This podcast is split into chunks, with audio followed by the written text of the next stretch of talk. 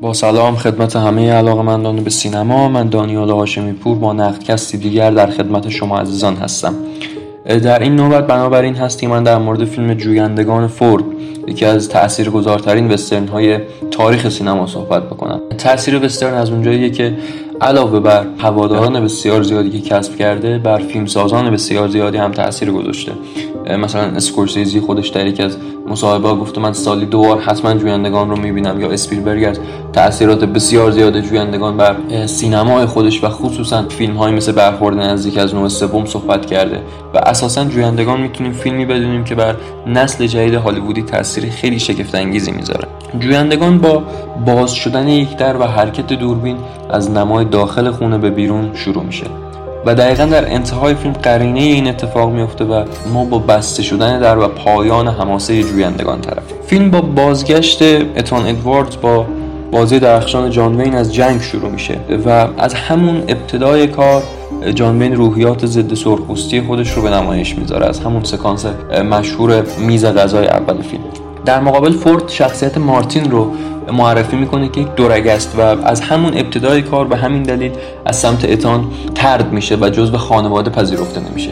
بعد از اون نقطه عطف اولیه فیلم جنایتی که در واقع سرخپوست‌ها رقم میزنن، این دو شخصیت بنا به اجبار در کنار هم به یک سفری رهسپار میشن برای پیدا کردن دبی، دختر کوچکی که از خانواده به دست سرخپوست‌ها ربوده شده و حالا این دو شخصیت باید اون رو پیدا بکنن. این هسته اصلی فیلم جویندگانه.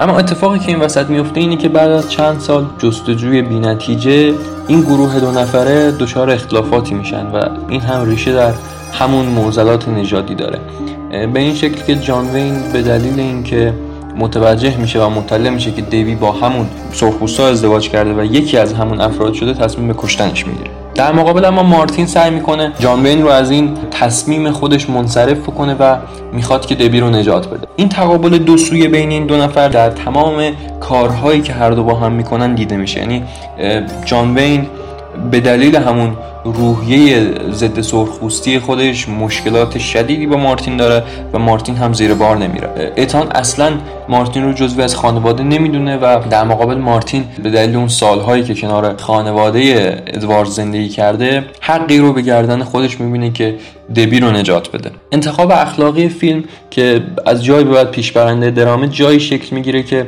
جان وین دیگه باید انتخابش رو بکنه بین کشتن یا نجات دادن دبی. بعد از به سزای عمل رسوندن سرخپوست‌ها این تصمیم رو میگیره و این تصمیمش باعث شکلگیری اون سکانس درخشان نهایی میشه، جایی که همه رهسپار خونه میشن، به خونه باز میگردن و جالب این که همه جفتن، حتی مارتین هم جفت خودش رو پیدا کرده. اما در نهایت جان وین باز هم تنهاست به عنوان اسطوره همیشگی فیلم‌های فورد و یک قهرمان سنتی اصیل وسترنی مثل هر قهرمان دیگه، مثل قهرمان فیلم 7 سامورایی تنهاست و در روی اون بسته میشه و به سوی یک سرنوشت نامعلوم در بیابون میره. مثل هر وسترن درخشان دیگه از فورد، لانگ شات ها اینجا حرف اول رو میزنن.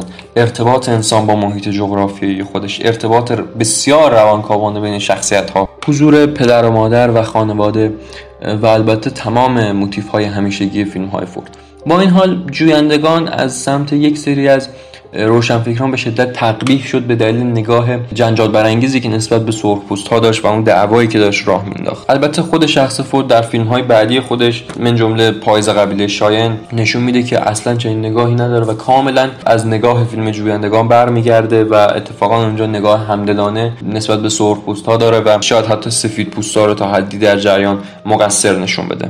با این حال جویندگان در نهایت فیلمی درباره جدال نژادی و معضلاتی که برای فرزندان اینها ایجاد میشه. موضوع فرزندخواندگی رو پیش میکشه به این شکل که مارتین سرخپوست بین خانواده سفیدپوست بزرگ میشه و برعکس خانواده سرخپوست دبی رو میدزدن و یک سفیدپوست رو اونجا به عنوان فرزند خودشون بزرگ میکنن. جویندگان با کارگردانی درخشان و رنگبندی گرم خودش که از وسترن های درخشان تاریخ سینماست که شاید هنوز هم دیدنش به بسیاری از وسترن های امروزی بیارزه.